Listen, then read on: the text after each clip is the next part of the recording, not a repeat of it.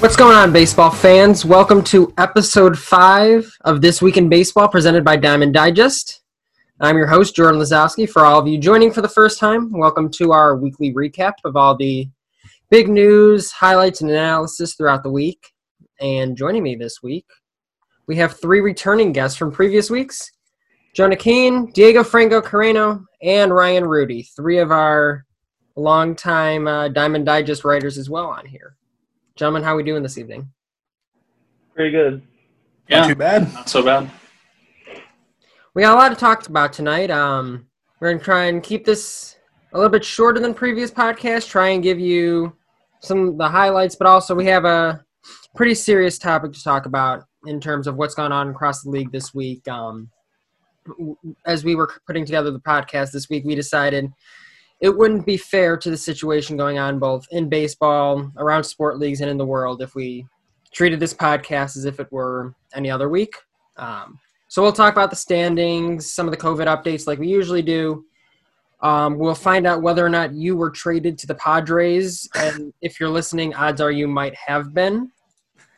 And finally, we'll get into our main topic: the racial injustices, um, both in baseball, in sports, and around the world. And again, that will be our main topic this evening.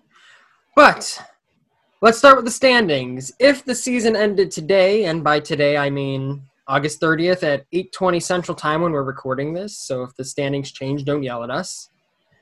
Because the season always could end today. In the West, the Athletics and the Astros would be the two teams to make to the playoffs. In the AL Central, you would have the White Sox and the Indians. The AL East would see the Rays and the Yankees, and the AL wild card would be the Twins and the Blue Jays. In the NL West, the Dodgers and the San Diego Padres would be your two teams.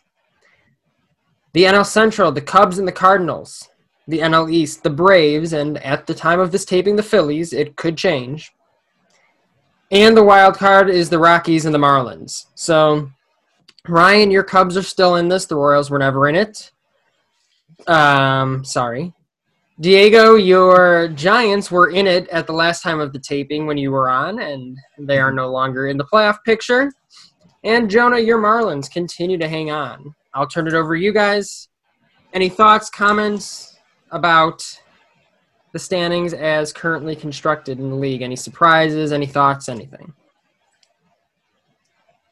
I think that's something that's like kind of cool to watch is the fact that um, the new format this year, uh, just about every team's in it. Like every team can, or at least in the on the National League side, last time I looked at it, like every team's a few games out with like a good portion of the season left to go. Like any team can sneak into those last couple spots. Like even, I mean, as a Giants fan, last time we did this after the first week, the Giants were sitting pretty, and now they're I think two games back. Uh, they're not too far out of the uh, the picture just yet, and so it's going to be a very competitive uh, next few weeks. And the trade deadline going on from here on out, it's going to be kind of wild and fun to watch. Yeah. Yeah, I mean, even in the American League, where things have been more clear cut, the uh, Tigers have proven that not everything is so um, easy to uh, to decide between contenders and non-contenders because they've swept the Twins and brought themselves right next to uh, right outside the playoff picture. Mm-hmm. Um, so yeah, I mean, it's it's more than more than a regular year. Almost, it feels like one series can make all the difference. Yeah, and like looking at the not just the wild card races, which is usually what this comes down to. I think almost every division, um, the second place team is wide open, and then there's teams fighting for the third for a wild card spot after that. Like I know the NL East, there's like three teams like a game and a half out of each other for the second spot. So it's going to be interesting down the stretch for sure. I think you're also start, starting to see the um, the effect that the uh, regional regionalized schedules is going to have on the league this year. You know, between I mean, I can speak primarily to the AL Central, but the Royals swept the Twins a couple weeks ago, and everyone's like, "All right, how are the Royals sweeping the division favorite Minnesota Twins in a season like this, where the teams seem so far apart?" And then the Tigers have now gone and swept the Twins, and the Royals, though they lost two of three to the White Sox this weekend, certainly gave them fits. I can tell you, none of those three games were particularly easy. And I'm not going to sit here and pretend that the White Sox deserve to take two of three um, from this series. Certainly not the best situational defense, hitting, whatever call you, but I think seeing more of these teams and only these teams and only having to prepare for these teams that are in your division and the division in the opposite league it's starting to show a difference. Maybe you're playing the same amount in terms of percentage wise against your division but the way teams are preparing seems to be a little bit different. You're, you're starting to see that even those teams that oh you should beat them you should beat x y and z team it, it's not that cut and dry this year. And i think that's part of what's keeping the division race is so interesting. And even those just outside of it, you, you talked about it, Ryan, that team like the Tigers is still very in it in the American League. And in the National League, the Marlins are under 500 and they're in the playoffs. So it, it's it's not anyone really taking the reins of those seven and eight spots, and it's keeping it very interesting now heading into the sixth week of the season. And to uh, to speak to that a little bit more, and also the variance in a shortened season, um, since we're more than halfway through now, the Tigers, even after winning four games in a row, still have a worse run differential than the Royals. And they sit a full four games ahead of them. So, you know, that that kind of speaks to mm-hmm. that variability that you can get just by grabbing a couple games, even when a team like the Tigers is still negative 21 run differential, but they're right in it. So you never, you know, it's, you don't know. Yeah about the only thing you know this year is that you don't know what's going on. And I, I think that's the fun of it. And I wonder if, you know, as we're going to talk about the trades coming up here soon and seeing what happens at the deadline and seeing what kind of teams make it in and how the playoffs go this year. I, I want to say I hope the expanded playoffs in some form are a long term thing. I don't know if it's necessarily going to be eight teams or whatever they decide to do, but I think expanded playoffs in general, you're starting to see something that in general, like I'm saying, is is pretty good for the league. You're seeing teams that maybe if they don't necessarily deserve to be there, but it's keeping the fan bases interested. It's keeping more people engaged in watching games. I think that's one of the biggest things that um, the expanded playoffs addresses, which is, I mean, again, good for fans of teams that probably didn't expect to be in it this year. Yeah, I still have mixed feelings about the expanded playoffs, mainly because I like that there, and I do think there needs to be a couple more teams, but this year feels very much like an all-out sprint where everyone's just going for it, as opposed to the marathon that I love so much about baseball and how, looking back, all the little details end up building up and paint the bigger picture. Now it's just one win, one win, one win, and so I have a lot of mixed feelings about that. No, I mean that's understandable too. Ryan, Diego, any thoughts on expanded playoffs? I mean, the thing. Go ahead, Diego. Sorry. All right. Now, um, well, I was gonna say, like, I mean, I think the expanded playoffs ultimately are probably probably good for the league, like uh, rating wise and exposure wise. Like, and I know uh, Laz had said, um, like, you sometimes get those teams that don't deserve to be there necessarily. But I mean, if you look at a, a league like the NBA, you have the East, like in the NBA, you have usually a team or two that sneak in who are like not exactly good teams, but they get into the playoffs and their fan base is always excited for it. And then they become that um, underdog story. And then like if they win a game, they're like, oh my gosh, things could be happening here. Like even in like the bubble uh, right now for the NBA, uh, like Orlando won that first game against uh, the Bucks. They got like lost four straight after that. But that one game is like so big, and like it's like there's a lot of excitement around it and like that could happen like probably pretty easily transition to baseball and watching those teams like go for it and see what happens there. Yeah, and speaking to your point, Diego, I mean, a lot of people were concerned about, you know, we're talking about, you know, opening series in, in the playoffs now for baseball that are three game series.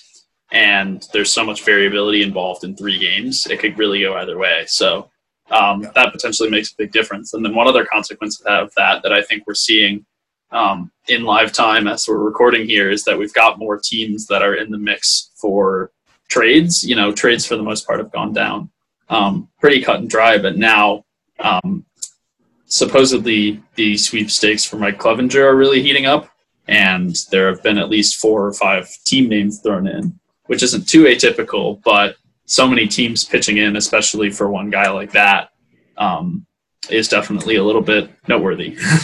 yeah. Way to almost steal my transition there, um, Ryan, in terms of trades. But let, let's talk about the um, COVID testing, COVID results, and COVID in baseball really quickly before we get into the trades that you're so much alluding to, especially Mr. Mike Clevinger. No real updates this week from COVID. Nothing certainly like the Marlins or the Cardinals of recent weeks that we've unfortunately had to talk about. The A's and Astros.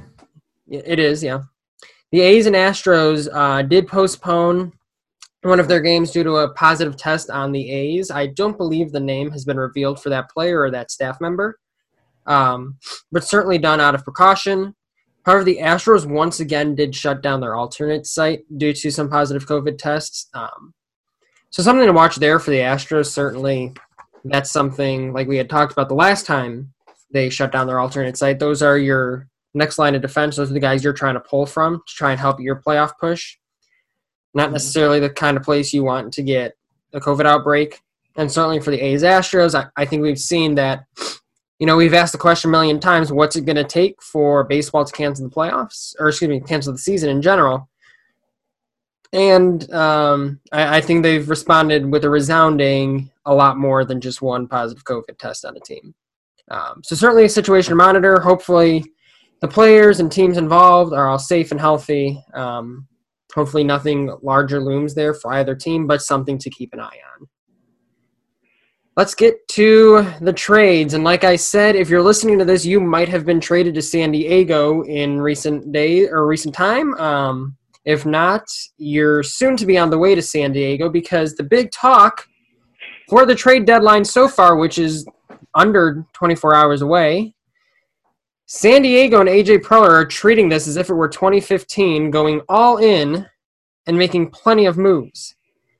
We'll start with Mitch Moreland going to San Diego for Hudson Potts and Jeisson Rosario. Jason Castro went from the Angels for Gerardo Reyes. Trevor Rosenthal went from the Royals for Edward Olivares and a player to be named later. And moving on from the Rays for now, or from the Padres, excuse me, for now, because we'll get back to them. Brett Phillips was traded to the Rays from the Royals for Lucius Fox, among others. This morning, Jose Martinez was traded from the Rays to the Cubs for two players to be named later. The A's, as Kelly talked about last week, if you were listening, finally found their second baseman, trading for Tommy La Stella of the Angels for Franklin Barreto. Mychal Givens went to the Rockies to shore up their bullpen. The Orioles will receive Tyler Nevin and Terrin Vavra. In return, the worst part of this podcast is trying to do all the names. and Jarrod Dyson went to the White Sox for international pool space. So basically, they just gave the Pirates the ability to spend some of their own money internationally. Those aren't all the trades, but they're certainly the biggest ones. Some names being discussed, thrown around around the league. The biggest one being Mike Clevinger. It was reported earlier this evening before our taping that he had been traded to the San Diego Padres. That has since been walked back, and it is now just a certainty of some sort that he's being traded to San Diego. However, it seems to get further and further walked back as we go, as now the Braves, Yankees, and White Sox are all teams that have been connected to Mike Clevinger as well. Joey Gallo and Lance Lynn out in Texas have also been the topic of discussion. Lance Lynn even speaking about it publicly after last night's start, saying he has been in talks with Rangers GM Jon Daniels about all situations that might come up. Um, Joey Gallo is another name getting tossed around out there, among many, many others in a trade deadline that, for many people's worries, that would not be a very active one, a very exciting one, has certainly been anything but. And, gentlemen, I know I just rattled off a lot there, but that's part of the news part of what I do.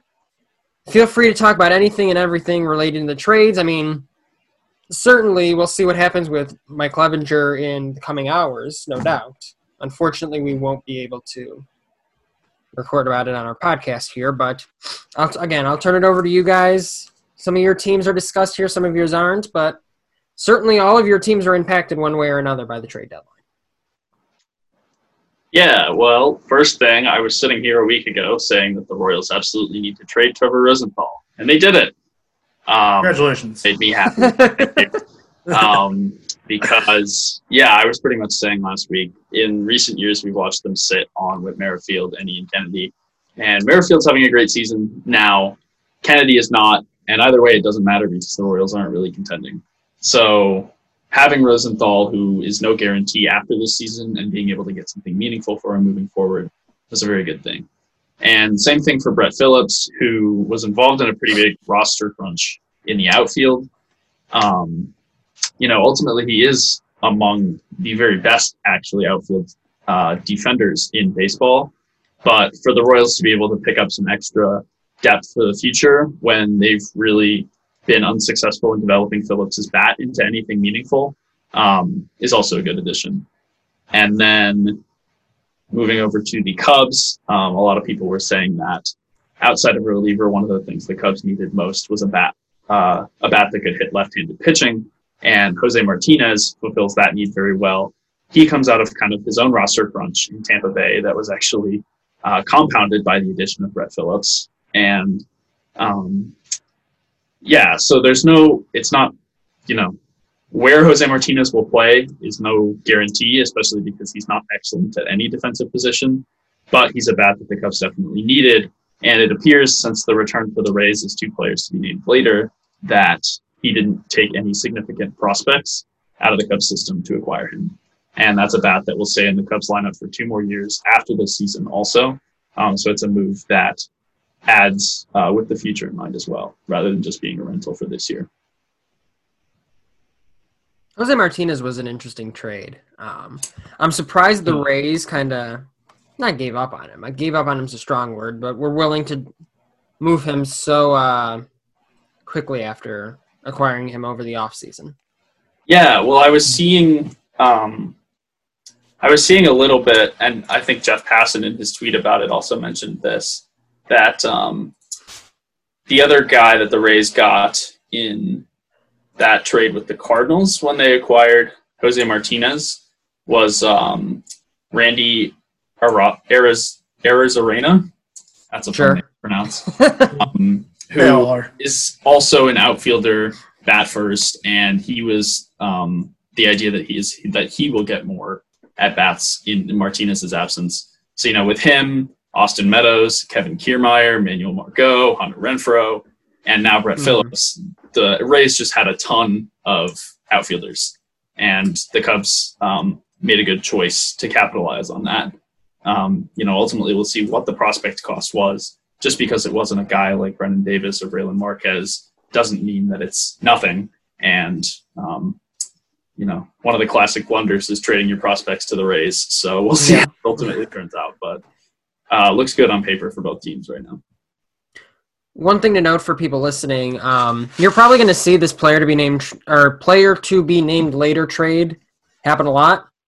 Reason being is the name's probably been agreed to. Certainly, some of these larger trades that might involve someone like a Mike Clevinger. Um, there are going to be top prospects who aren't necessarily on 60 man rosters right now. And the rule is that if your player is not on a 60 man roster, you can't technically trade them. That doesn't mean the let's just use an example because it's a really easy one and really good one. Michael Kopech for the White Sox. If he were to be traded, he would be considered a player to be named later. And if he were to be traded for a big time name, it would feel like it was a very underwhelming deal um, for the team that rece- that traded away the, a top name, like say a Mike Clevinger or ha- some have. I'm using this as an ex- purely as an example. Um, Laz's prediction. not my prediction. I guarantee they're not trading Clevinger Try- to trying a to division rival. Speak it in, trying to speak it into existence. If it was that, if it were that easy, uh, the Padres would have traded Tatis back to the Sox a while ago. Um, but j- just speaking out that you know, keep an eye on that. Player to be named later can mean a lot of things, but right now it really just means a player who's not on the 60-man roster. But doesn't mean they, like Ryan is alluding to, doesn't mean they don't have some sort of value. Um, Yeah, and keeping that in especially with the Rays, I'm sure they have uh, specific players Right. that they want. I think Yeah. it's teams like the uh, Rays and the Astros. If the team calls you up and asks about a player and you're not sure why, you should probably hang up the phone and figure out why they're asking about that player before you trade them. But Yeah.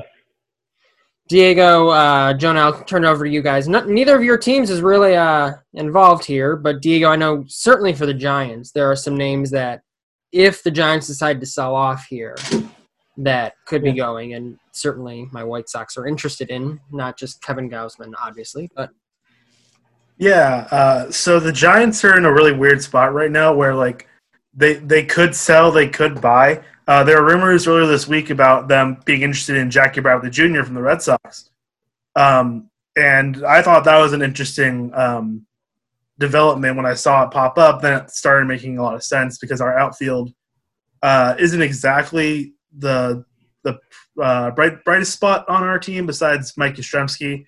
Um, but yeah, the Giants, if they do decide to trade, we've got the pieces to do it. Like Kevin Gausman's been called. Uh, we've gotten calls on him from the Yankees, the White Sox, I think, um, a few other teams.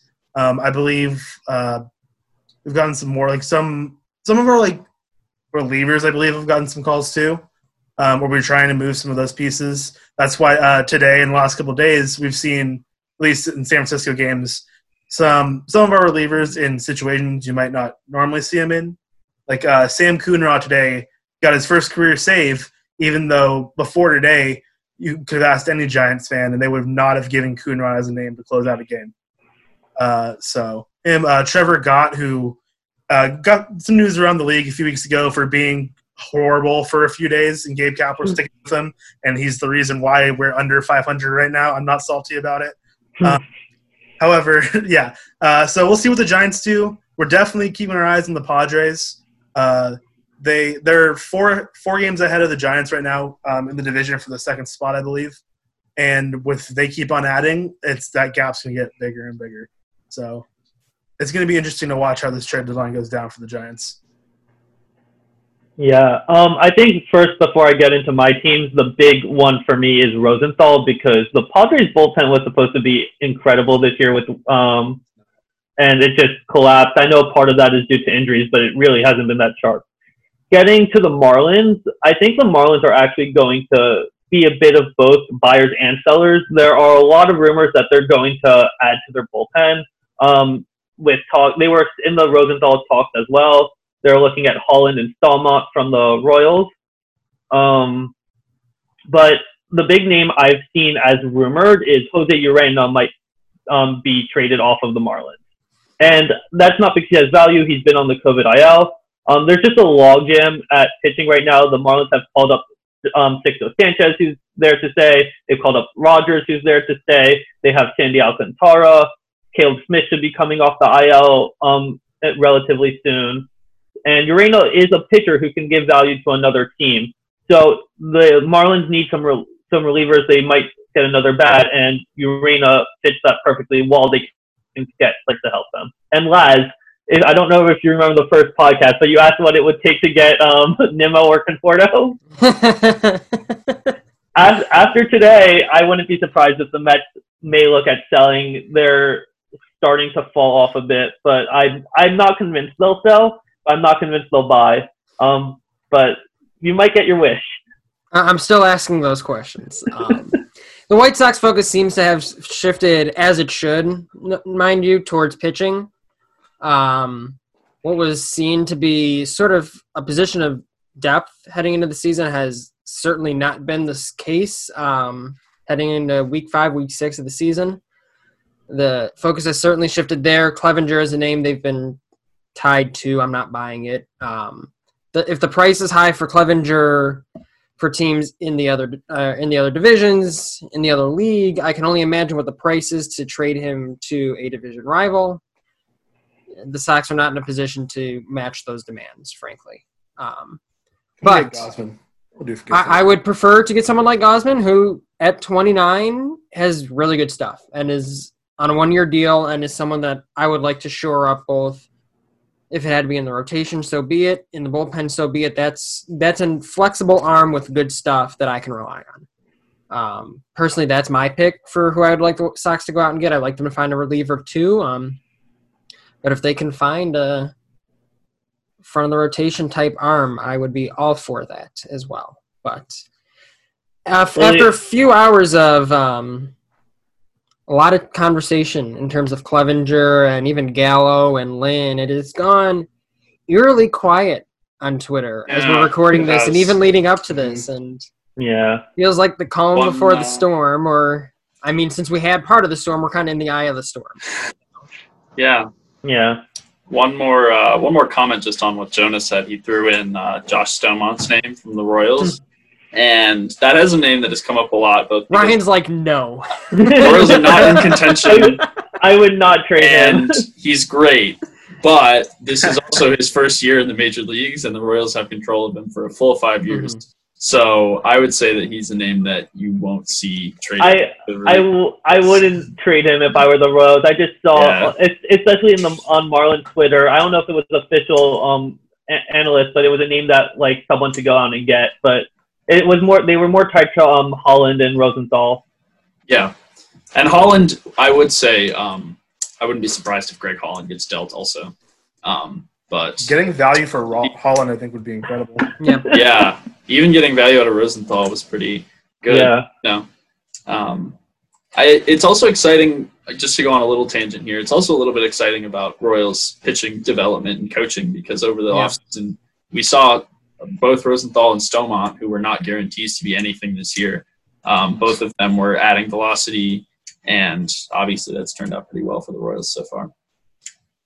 I will say Yeah. I am pleasantly, not pleasantly surprised, because that would make me seem like it's a good thing. It's not. I'm impressed um, by the Royals currently. Um, you know, last week when we were talking about Staumont, Staumont and you were like, eh, he could be the closer of the future. I'm like, is the Royals' future really going to be that close? And after watching them this weekend, they're a little bit of a pain in the ass uh, for Yeah, for contending teams between sweeping the Twins a while ago and really giving the Sox a run for their money this weekend. And I, I truly mean that the Sox did not deserve to take two of three this weekend. Uh, they're a little bit of a pain, and they might have uh, their contention window open a little bit earlier than I think I would assume as a White Sox fan.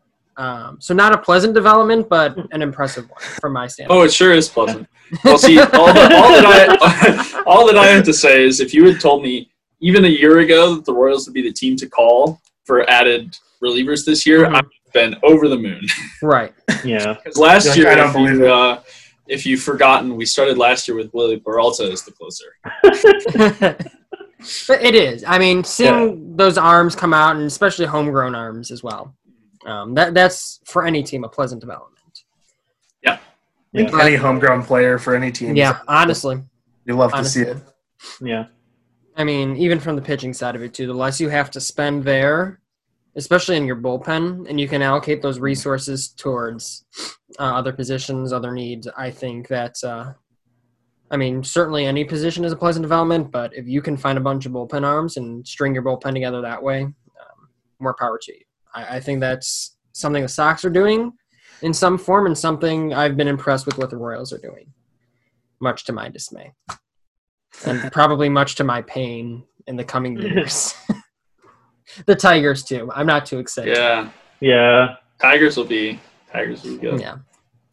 But in less pleasant development and more of a serious topic, kind of shifting away from what we would typically talk about in a week here, recapping on Diamond Digest, is some of the um, racial injustices that have come to light once again in the major leagues. Not saying they have ever gone away, but certainly have been the spotlight of conversation again this week.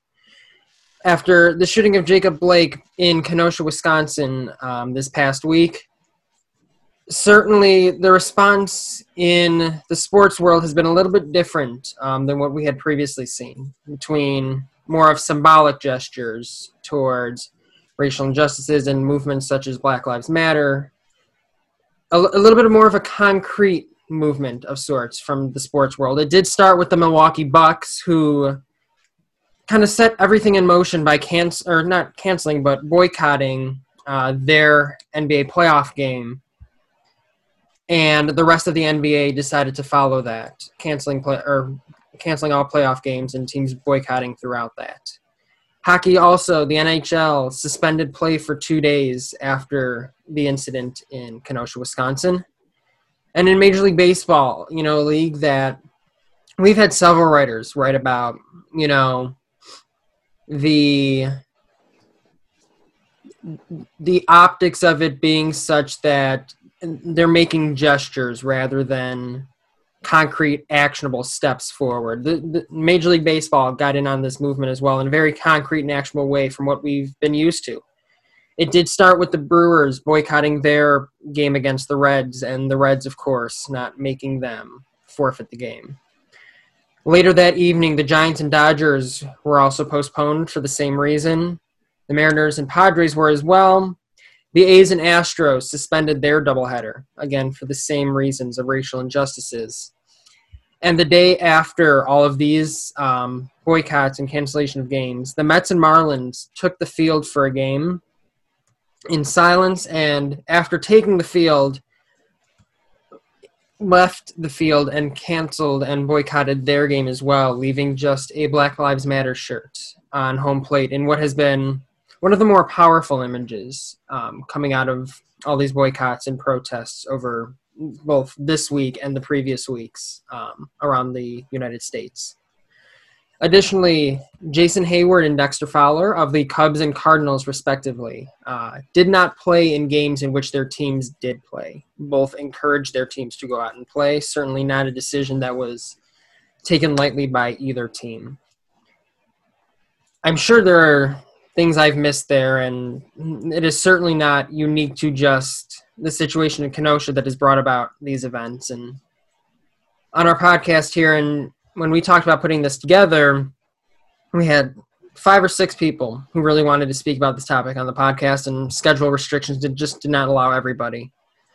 But Jonah, Ryan, and Diego were all, for the fans listening, were all chosen specifically because of either things they've written about or experiences they can speak to or just having the maturity to speak on such a difficult topic of racial injustices in the United States and around the world. And, you know, I, I want to sit here and turn it over to the people who have written about it, who can talk about it best. And I encourage everyone listening to really listen to the conversation that these three are going to have after I turn it over to them. And hopefully their words inspire you. Hopefully their words teach you something and you, and you learn something from the situations that they're going to talk about and the experiences that they're going to share and the knowledge that they have on such an unfortunate topic and such an over it's not a topic that is talked about enough in baseball and in sports. Sports are sort of seen as an escape and i'm sure i'm stealing somebody's line by saying that um,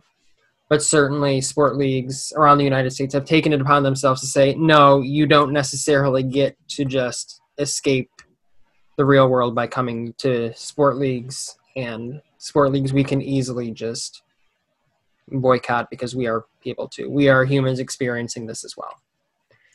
But with that, I will turn it over to you three. You three are the ones who have so much to say on this topic. And like I said, I, I really encourage anyone listening to really take what they have to say to heart. Um, I know they've certainly thought long and hard about what they're going to speak on this evening. So I will turn it over to you guys.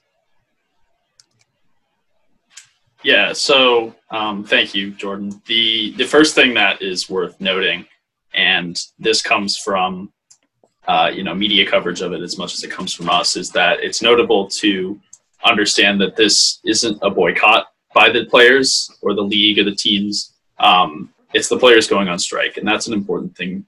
It's an important delineation because the players have the distinct power as the labor force of these leagues to withhold that labor and that's what they're doing and it's notable. So that's the first thing i just want to open up by saying it's very important to acknowledge um, that what we were seeing this past week is, is the players going on strike. Yeah um, honestly when i saw that the milwaukee bucks had boycotted their game or went on strike the first words were out of my out of my mouth were baseball could never. And the reason for that is is that baseball as a sport is there's only 80 black players in the entire sport right now in the major league. That's 8% of the league. It's a number that's been cut in half since 1995. And I felt like at the beginning of the season, the actions were very performative. I did not think that baseball or baseball teams would take a stand with such few black players in the league. And I am very happy to have been proven wrong on that. And in a little bit, I'll probably talk a bit more about what baseball can do better um, and more performative actions as opposed to just more, sorry, more actual actions as opposed to more just performative actions. Yeah, and I think um, another thing kind of to note um, with the uh, Mets and Marlins, like that, when they took the field and uh, had that moment of silence, that moment of silence, 42 seconds long, uh, intentionally done. Lewis Brinson, the first batter uh, sent up for uh, for Miami, intentionally done, as I believe the only black player on that roster. Yeah. On that, yeah, early batter, um, intentionally done. There were a lot of things that kind of get lost in the shuffle of some of these movements or some of these uh, these actions, and like with this movement, uh, that you know the, the those participating in the movement, these baseball players, um, they think it through. They think about everything, every little detail, and they can just it can get lost in the public eye. Um, but these things do need to be uh, brought up to light. Um, and when I remember when it first happened, uh, those details weren't being reported. They weren't being uh, really like you know brought shown out. And then um, as that night progressed, people were catching on to these things and like this these are extra details here that it's meant to mean more. And um, I know uh, that first night of uh, cancellations of the boycotts of the strike. Um, I remember Oakland, I believe, didn't cancel the first night. They were a second day response. Um, and uh, I, I'm not uh, from Oakland, but I've uh, where I'm originally from, back home. Um, I'm not there anymore. Um, is near Oakland, and so I've seen that city. And uh, the people there were upset about it because they felt the team wasn't standing up for their community that is largely um, of color. Um, and so uh, when they were able to make that gesture the second day, um, the people like not like saying everyone in Oakland, but these are things I had observed um, just in my personal life and what I had seen of the people I know. Um, like they felt a lot better about it, and they felt like these teams and these players were actually uh, using their platform, and I think that's so important. Like I wrote a piece about it. Uh, when I wrote my piece, it was like two in the morning. I couldn't sleep, and I'm like, "This is how I'm feeling." Wrote it down, and then was published the next day. Was something that was important to me, and as uh, uh, a person of color myself, um, living in a place where you don't, I don't see a lot of people who look like me. Um, I I don't by any means want to claim that I know exactly what um, black individuals in our society go through, uh, but I kind of can like understand a bit of what goes on. Um, I had a conversation with my mother uh, yesterday, and um, she asked me uh, because I, uh, if you can, if you could see me, if you can't see me, like I have a, a beard and I'm, I'm, Mexican. I'm very proud of that. So I have darker skin, and my mom uh, was concerned that uh, I need to be like feared, fearing for my life just walking down the street because of the way I look. And it's a very real concern for a lot of people. And um, after thinking on that for a little bit, I was like, know, it's not often, but it's not unheard of in my own personal life. And that's just based on purely how I look and my appearance. And I know for all of the black individuals in all around the, uh, the country, it's so much worse based solely off of that one detail. And these players are finally fed up uh, all around the sports and using that big platform that they have to make a difference and it's important to watch and it's important to kind of listen, take heart, or take it on heart. And uh, league that doesn't get nearly enough recognition for it is the WNBA. They've been doing it for months, and they don't have necessarily the same platform as a lot of these other leagues, but they should be the league that every other professional sports league is basing it off of because they're doing it right. Yeah. Yeah, the WNBA I know has been doing it for a long time, and I like they. I think it was the Seattle team. They showed the most powerful image I have seen from this. They had Jacob Blake written on the front of their T-shirts and seven bullet holes on the back of their T-shirt, and it's a, great to see. Like they, they're a sport that needs a bigger platform. Yeah, and so you know, coming down to the idea of whether the players really deserve the ability to do this. And as Jordan mentioned earlier, the idea that sports should be an escape for people. I want to draw on a nice uh, an article I read on Baseball Prospectus written by Corey Fraunton and Craig Goldstein, um, which talked about that idea of both sports being an escape and um, another popular idea that's been discussed in this time, uh, which kind of started with Nationals pitcher Sean Doolittle, which is the idea that sports are a reward for functioning society. And the idea, that idea from Doolittle of sports being a reward, comes in light of the pandemic. Um, he said that as baseball was negotiating, starting up again, and um, you know, at that point, it didn't necessarily have to do um, with the discussion of race, but at this point, it absolutely does. And the point, the central point that they make in that article is that sports fundamentally cannot be both an escape for people and a reward for a functioning society. Because if sports are a reward for a functioning society, as Doolittle suggests and of others as others have suggested, there should be nothing significant that we need to escape from. There's nothing more omnipresent for people to want to escape from than a society which is inherently imperfect. And so those two ideas that have become pretty popular just don't go well together. And so the article suggests instead that rather than being a reward for a functional society, which is the ideal, the standard that we should shoot for, sports reflect and reinforce the society that produces them. And one example they use is um, when the Negro Leagues of baseball were still, um, you know, functional, and they were the result of a segregated society, and they reinforced that segregation because society produced segregated baseball, which reinforced the idea of segregation from which it came. And even when integration happened and the civil rights movement happened, baseball and other sports still mirrored real society because it happened on white people's terms. And even today, that is still something that holds true in large part um, with respect to this race conversation. So, as a result, it's incredibly noteworthy that the players are doing something like this that's never been done before. They're going against the norm and they're breaking this contract that they have with society. Um, because when we give sports the power to mediate our relationship with society by saying that they give us an escape, the athletes, who, as I mentioned before, are the labor force of these sports, they also have the ability to seek out the society that they desire because we've tasked them with mediating our relationship with society and you know making that work for us in whatever way so they have the ability and the power to say that no society isn't how we want it and it has to change in this way and yeah. Go ahead, continue. Um, so pretty much we, we can only have sports as an escape from society or the reward for a functional society. And if that point, if sports are the common ground, if the sports are unchanging, why would anyone say that they don't want a functioning society, right? If you have to choose between having to escape from a society that's imperfect and a functioning society, I don't think you'd ask anyone who would say that they don't want a functional society. So even if that's idyllic, there's no reason to want anything else. And it comes down then to what constitutes a functional society. And the players are saying that on a fundamental level, a functional society is not a society in which the state and the establishment can kill civilians without punishment. And that's especially reigns true when that has to do with race and when there's a racial factor.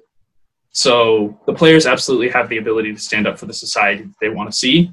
And they're saying, look, that's not the society we have right now. To build off your point, Ryan, I'm currently getting my degree in sociology. It's literally the study of uh, society.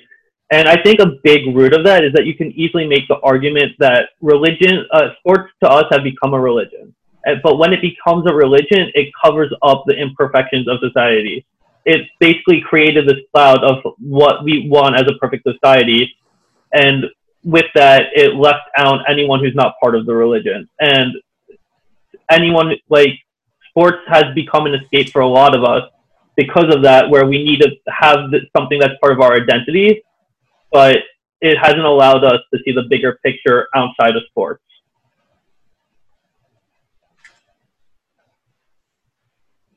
Yeah, No, that's absolutely true. And another thing that I'd like to draw on is um, a book that I recently finished reading um, by the author Zadie Smith, who is a black woman and a professor at uh, New York University and uh, one of the well acclaimed authors of our time.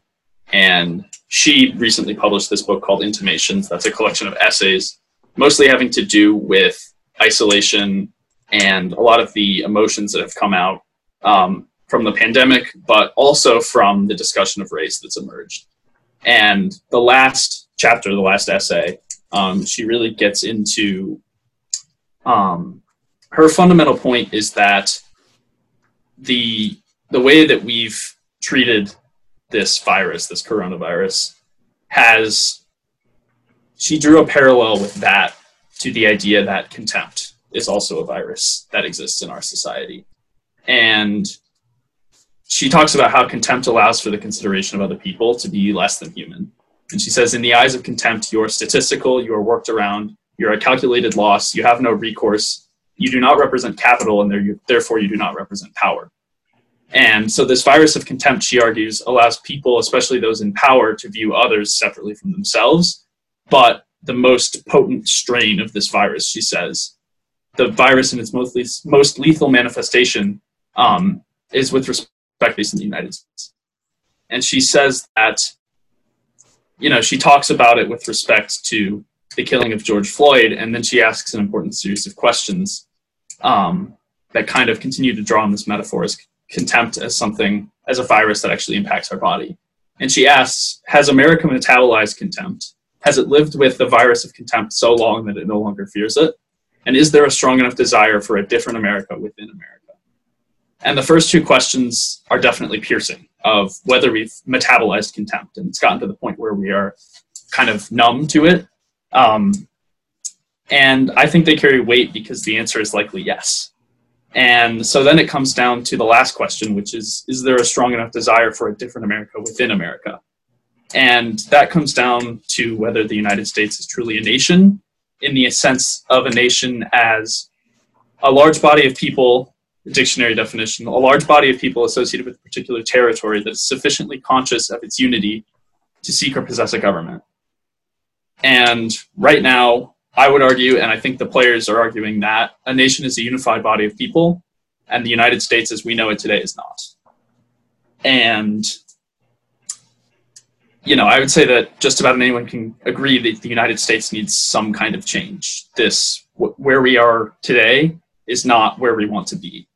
And like I was saying, the players are making the point that we sh- there should not exist a system where the state can kill people in the form of police violence and brutality, and nobody deserves death or brutality based on their skin color. And so the players are calling for unity behind these ideas. And this is why, as Peyton Ellison, who wrote one of our uh, the articles we published on the subject, as he put it, athletes not only shouldn't stick to sports, they can't. And so Major League Baseball, in a statement they made, insists that as an organization, it remains united for change in our society.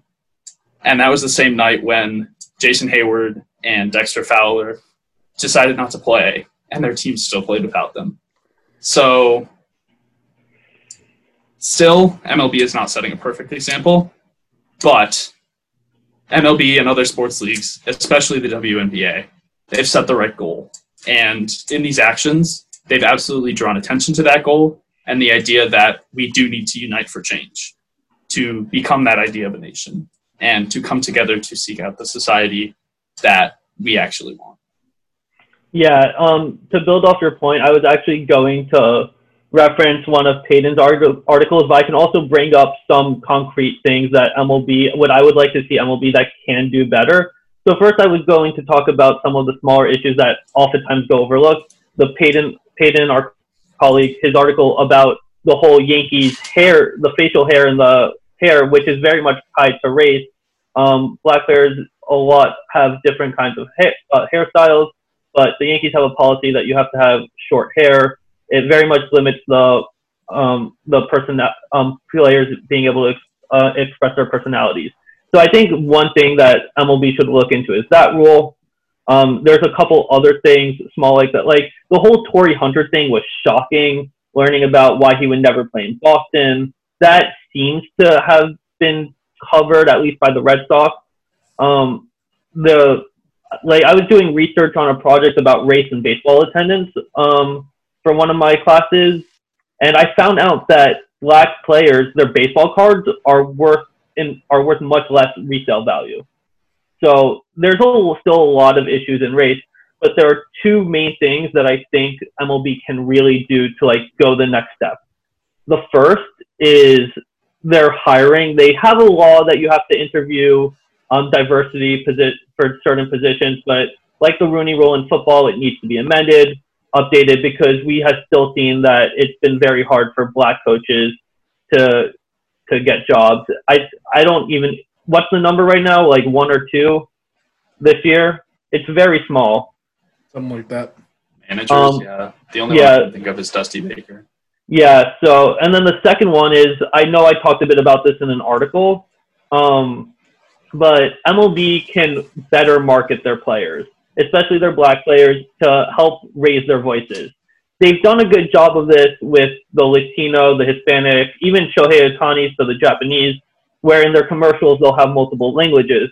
But outside of really Mookie Betts and Aaron Judge, they haven't really highlighted their black players or their voices and I think it would help draw more black fans in. It would help get more. It would hopefully help raise the fan. MLB is struggling with fan problems. It should help create fan base. It's a win-win situation. It's to better market their minority players. And as I said before, there's only 80 in the game right now. I know minor league there's a good amount. I don't know the exact number, but when it's at eight percent, that seems to be small and MLB can definitely market better, and it will help the MLB and it will help their grow their fan base. Yeah. And, um, you know, pretty much the only other thing I have to say is for a long time, I think MLB has kind of thought of itself as a very progressive league, um, especially with respect to race, because it was the first major sports league to integrate with Jackie Robinson. And really, ever since then, that hasn't been the case. And even when Robinson was the first black player in baseball and integration started to happen before other sports leagues, you know, especially in recent years, MLB has not been as proactive about these issues of race as other leagues. The NBA and the NFL have absolutely outperformed MLB in getting the discussion going and getting their message out there. So it is absolutely good that MLB is now taking a stand and actually taking action. Um, and yeah, but the discussion is far from over. There's still definitely more that needs to be done. But more than anything, and this is the sentiment that echoed in Peter Kayat's article about this um, as well, is that this does more than anything. Um, we we should take this as a call to action, but we should also take it as a beacon of hope for the future. Um, that we are starting to see this change. Yeah. I also just realized that the last time there wasn't any fans before the season was in the response to what was going on in Baltimore, like in 2015, I believe. Um, but there, MLB decided that it's best to have an escape. They just they still play the game in Baltimore. They just didn't allow fans. So, as to your point, like they think of themselves as progressive, but they really aren't, and are just allowing the escape to continue. I think uh, one thing I want to just kind of get in, um, kind of based off bit what Ryan was saying here, was um, this this can't go like un unchanged. Things can't go unchanged. This can't go unheard. This can't go. This can't be a blip in the timeline of today or in baseball. This has to be not like a turning point. This has to be a major plot point in like the narrative moving forward like now is not the time to divert from this narrative of uh, the Black Lives Matters movement, of the um, inequalities going on uh, in the world today, in the United States especially. Um, this is the time to educate yourself. This is the time to like learn, listen to other people. Uh, like other people have stories. Everyone has a story. Everyone knows things are different for every person on this earth. And that's just how life is. That's how humans interact. That's how humans work. Uh, but some things, especially uh, something that I've noticed um, with people I interact with, um, if you're not directly affected by it, you're not going to think about it. So I encourage ev- anyone and everyone listening to seek some something, seek out more knowledge, seek out something that will make you or have help you understand a little bit more, a little bit better. Uh, things this this movement's happening for a reason. There are there's so much going on. There's so many people. Like there's so much at stake, and to only to be- better educate yourself isn't a difficult thing to do. It just takes a willingness to learn, a willingness to listen, a willingness to actively make that change. And I encourage anyone and everyone to absolutely do that in their lives, no matter how big of or small of a step it is. Uh, changes need to occur in everyone's lives everywhere around the, the country. Very well said. I fully agree. And I'm not going to pretend like I've experienced it, but I've heard enough from friends from the internet that I'm now able to say unequivocally Black Lives Matter. Diego, how old are you? I'm 21. Ryan 19. and Jonah. 21. I'm only 23, and I'm the only one, oldest one on this podcast right now. And you know, three very mature individuals just sat here and had a very mature conversation about what's going on in the world. And I think that, you know, for anyone listening, old, young, what have you, it, it it's a positive step forward when such young individuals can have such mature decisions, um, or excuse me, make such mature decisions and have such mature conversations. Um, I, I hope everyone listening ta- takes what they say to heart, really looks at something like where Jonah mentioned the value of baseball cards being different by race. I, I hope you take those things and I hope you look at the world a little bit differently. And I hope you take the opportunities, myself included, to open your eyes a little bit to the world going on around you. Um, not just treating baseball as an escape as so many would like it to be, but understanding that for the people you're putting in your fantasy lineups and betting on, these are humans too. These are humans who feel the effects of everything going on on a daily basis, just like you and me. And some are clearly hurting more than others at this point. Um, I have nothing to say that could be possibly better than any of these what these guys have said. I have no desire to throw in an inspirational quote of any kind, but I just ask everyone listening, be kind to one another. Take the time to listen to your fellow man, your fellow woman, what have you, and take the time to have conversations that might necessarily not be the most easy ones to have. Might be more difficult than what you'd experience on a daily basis is a challenge that I issued myself and a challenge that I issued all of you, um, no matter where you stand in life. Have those conversations that need to be had. But that's going to do it for us, folks. I again, I truly, truly hope you took something from this conversation. Um, again, these are three mature individuals who have spoken on the topic. Ryan and Diego have both written on it, and both mentioned, uh, excuse me, um, Peyton Ellison and Peter Kayat their work as well. They were supposed to be on this broadcast as well, but scheduling problems did not allow that to happen. I encourage you to go on our website, diamonddigest.com, and read their work as well. Read what they had to say. Um, some very powerful words from them as well. Again, that's going to do it for us. For Jonah Keene, Ryan Rudy, and Diego Franco Carreno, this is Jordan Lazowski signing off. Take care, everyone. We'll talk to you next week. And once again, please be kind to one another.